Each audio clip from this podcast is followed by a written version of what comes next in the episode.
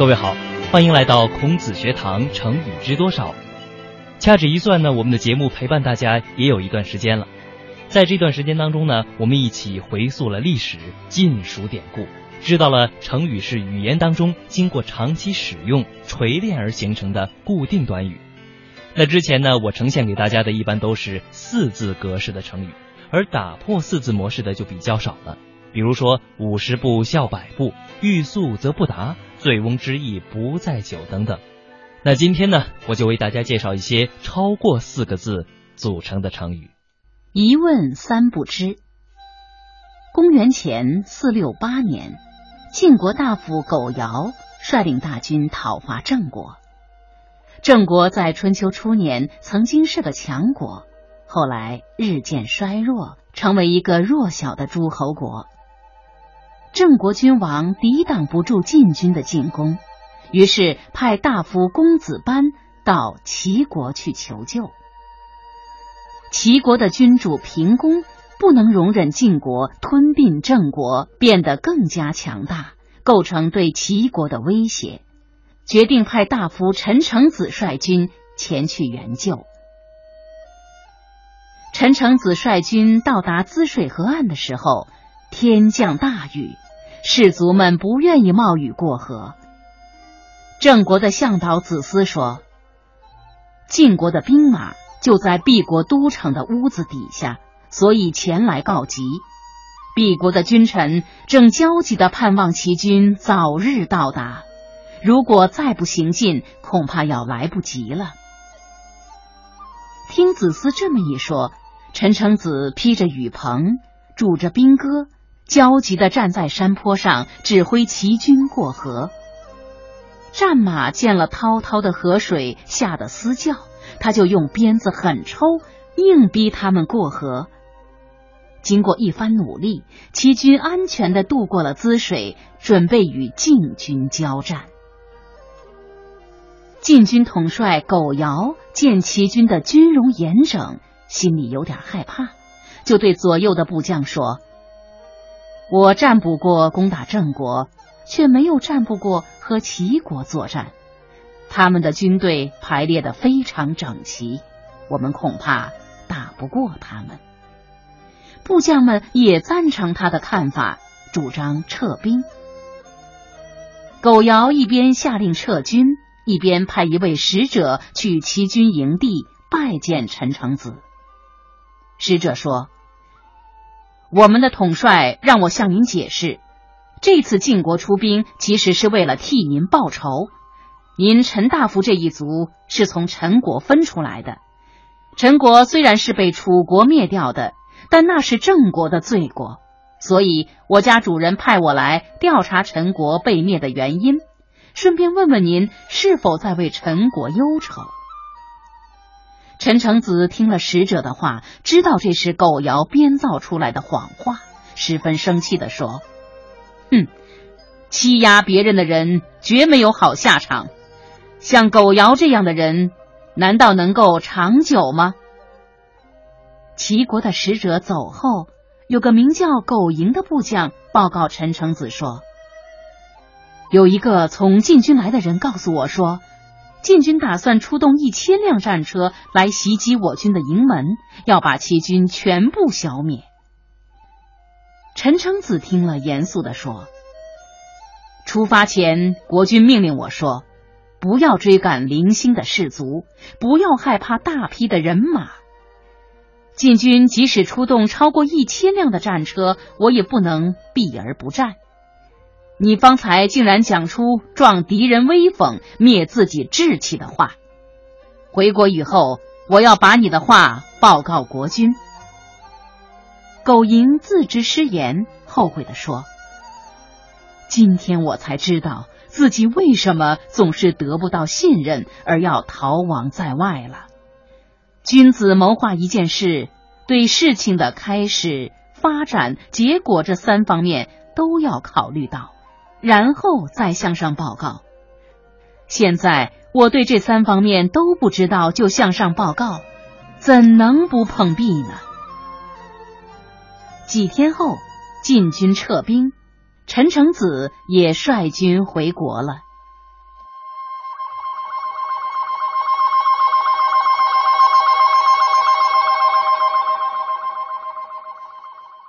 一问三不知，这个成语出自于《左传》哀公二十七年。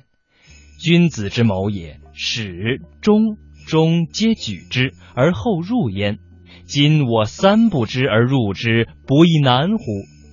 一问三不知呢，就是从狗尧的这句话当中概括出来的。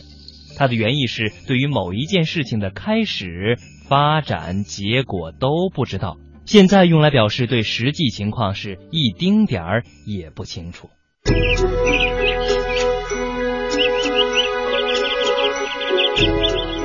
春眠不觉晓，处处闻啼鸟，夜来风雨声。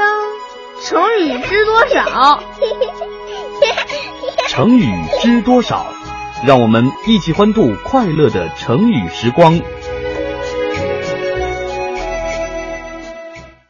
其实呢，截取自古人所说的话或者古书中文句作为四字成语的非常普遍，比如有条不紊呢，就取自于《尚书》盘庚若刚在刚，有条而不紊这句话。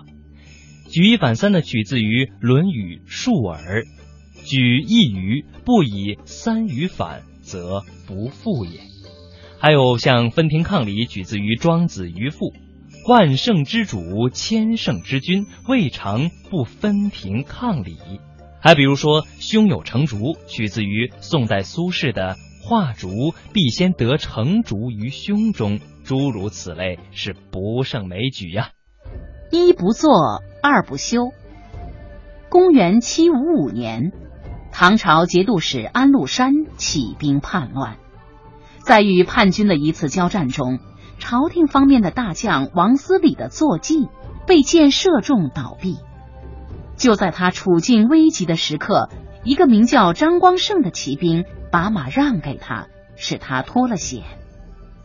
叛乱平定后，王思礼升了官，但他没有忘记张光胜的救命之恩，跟他结为了兄弟，并且一再向朝廷保举。张光胜的官儿也是越做越大。七八三年，一支军队在京师长安哗变，德宗皇帝仓皇逃到奉天，叛乱的士兵们推立太尉朱祚当皇帝。当时张光胜以为唐朝气数已尽，就依附了周作，做了他手下的节度使。朱祚自称大秦皇帝，领兵进逼奉天，张光胜当了副将。不料出师不利，围城一个多月没能攻下来，而各地方赶来援救德宗皇帝的军队日渐接近奉天。在这种情况下，朱祚、张光胜只好退回到长安。第二年，朱祚又改国号为汉，自称汉元天皇，封张光胜为宰相。与此同时，唐军将领李胜已经逼近长安城，朱祚将五千精兵交给张光胜，命令他驻扎在九曲一带抵御唐军。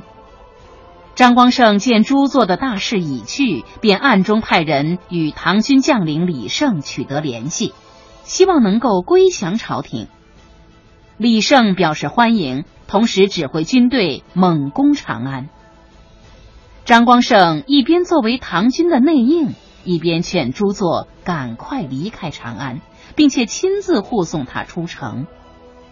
等到朱祚逃远后，他才返回长安，率领残部向李胜投降。李胜答应奉告朝廷，减免他叛变投敌的罪行。张光胜对李胜感激不已。此后，李胜每次举行宴会，总是要邀请张光胜参加，并且奉为上宾。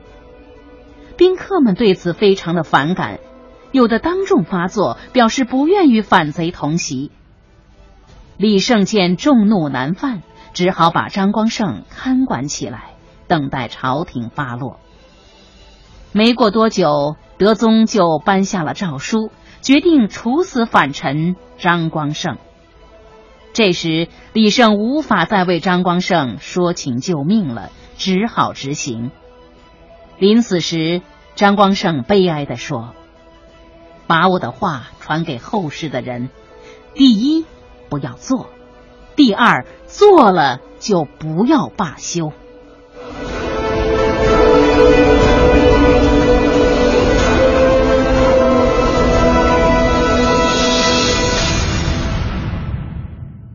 一不做，二不休，出自于唐朝赵元一的《奉天录》。这个汉子临死前呢，还要传与后人：第一莫做，第二莫休。意思就是不做则已，如果做了，就索性做到底吧。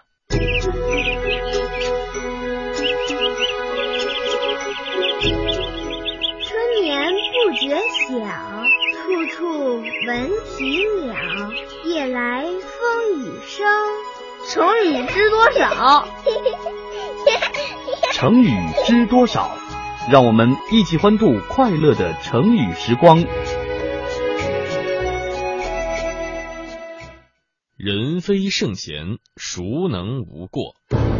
晋灵公生性残暴，经常借故杀人。有一天，只是因为厨师送上来的熊掌炖得不透，他就残忍地当场把厨师处死了。这时，尸体正好被赵盾和士季两位正直的大臣看见了。他们了解情况之后非常气愤，决定进宫去劝谏晋灵公。士季先去朝见，晋灵公从他的神色中看出来他是为自己杀厨师这件事而来的，就假装没有看见士季。直到士季连续向他走了三次，来到屋檐下，晋灵公才不得已瞟了他一眼，轻描淡写的说：好了好了，我已经知道自己所犯的错误了，今后一定改正。士季听晋灵公这样说，也就用温和的态度说道：谁能没有过错呢？不过有了过错能改正，那就最好了。如果您真的能够接受大臣正确的劝谏，那就是一个好的国君。但其实，晋灵公并不是真正的认识到自己的过错，他的行为依然非常残忍。相国赵盾屡次劝谏，他不仅不听，反而十分讨厌，竟然还暗中派刺客去刺杀赵盾。不料刺客不愿去杀正直忠贞的赵盾，宁可自杀。晋灵公见这样不行，就改变了方法，假意请赵盾进宫赴宴，准备在席间杀他。结果赵盾又被卫士救出，晋灵公的阴谋又没能得逞。最后，这个作恶多端的国君终于被一个名叫赵川的人杀死了。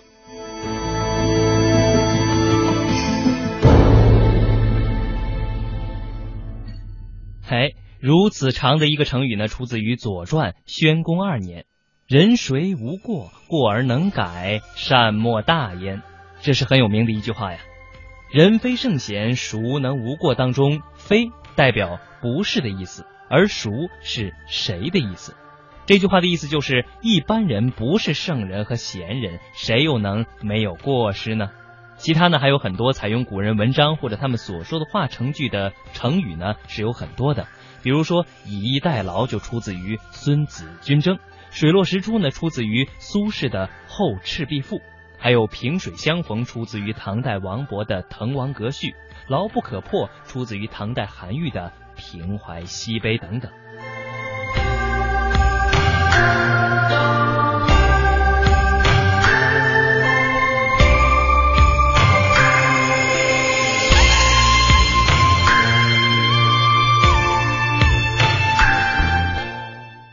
树倒猢狲散。宋高宗时有一个侍郎叫曹勇，他很擅长逢迎拍马，深得奸相秦桧的欢心，所以官运亨通，连升三级，当上了朝中的大官。曹勇当上大官之后，有很多人都来巴结他，曹勇非常得意，但唯一让他感到气愤的是，他的大舅子厉德新却从来不向他献殷勤。原来厉德新的头脑清醒，他知道曹勇并不是凭借真才实学，而是依靠依顺秦桧才得以升官的。他料定曹勇这种人没有好下场，所以才不肯同流合污。对此，曹勇一直耿耿于怀，一心想找个茬整整李德新。无奈李德新洁身自好，曹勇一直无从下手。后来秦桧死了，那些依附秦桧的家伙一个个都倒了台，曹勇也被贬到了忻州。李德新知道这个消息后非常高兴，写了一篇题为《树倒猢狲散》的赋寄给曹勇。在文章里把秦桧比作一棵大树，把曹勇等人比作树上的猴子，揭露了曹勇这种人依靠秦桧这棵大树作威作福、鱼肉百姓的丑恶行径。如今大树一倒，猢狲四散，于国于家真是可嘉可贺啊！曹勇收到这篇文章之后，气得半天说不出话来。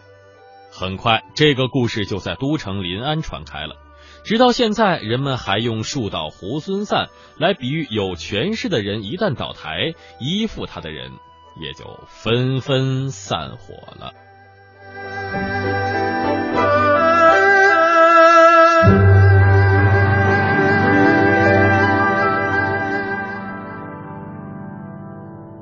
树倒猢狲散呐、啊，怎么样？够形象，够生动吧？成语的结构呢是多种多样的，而成语呢在语言表达当中有着它特殊的生动简洁还有形象鲜明的作用，它的本身就有不少比喻和对比以及加重的措辞方法。比如说阳奉阴违、外强中干、五光十色、一知半解、七嘴八舌、患得患失、不寒而栗等等，都是各有妙用的。所以说啊，大家以后对成语的运用都要格外注意了。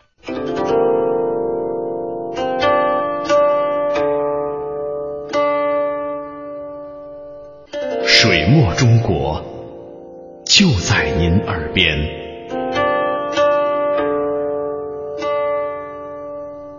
一叶障目，不见泰山。楚国有个书生，由于生活贫穷，很想找到一条发财的门路。有一天，他读到一本书，这书上说，如果谁能得到螳螂捕蝉时遮身的那片树叶，别人就看不见他了。这个书生信以为真了，整天在树底下抬头望着。终于他看到了一只螳螂躲在一片树叶后面，正准备捕捉知了呢。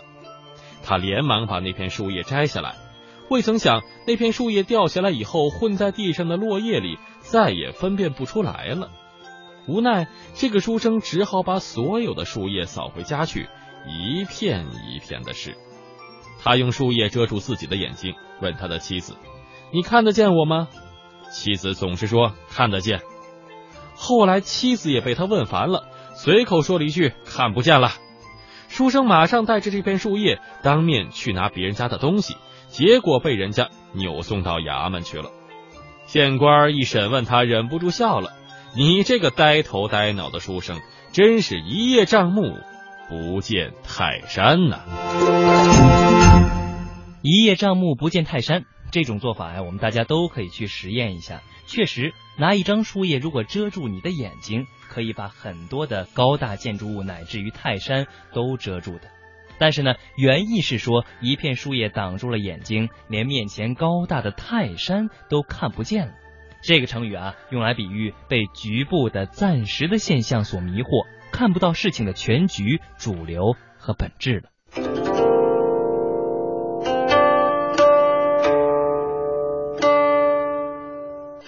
水墨中国就在您耳边，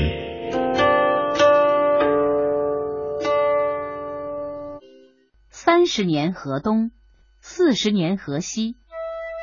安史之乱爆发后，郭子仪率兵南征北战，为平定叛乱立下了汗马功劳。于是唐明皇就把公主许配给郭子仪做儿媳妇，并且为他建造了富丽堂皇的河东府。没过多久，新宅添孙，全家上下都非常的高兴。但郭子仪的孙子从小是在蜜罐里泡大的，娇生惯养成性，长大之后更是挥霍无度。等到先辈们先后去世之后，门庭也渐渐衰落。没过几年，万贯家产就被他挥霍一空，最后他只好沿街乞讨为生。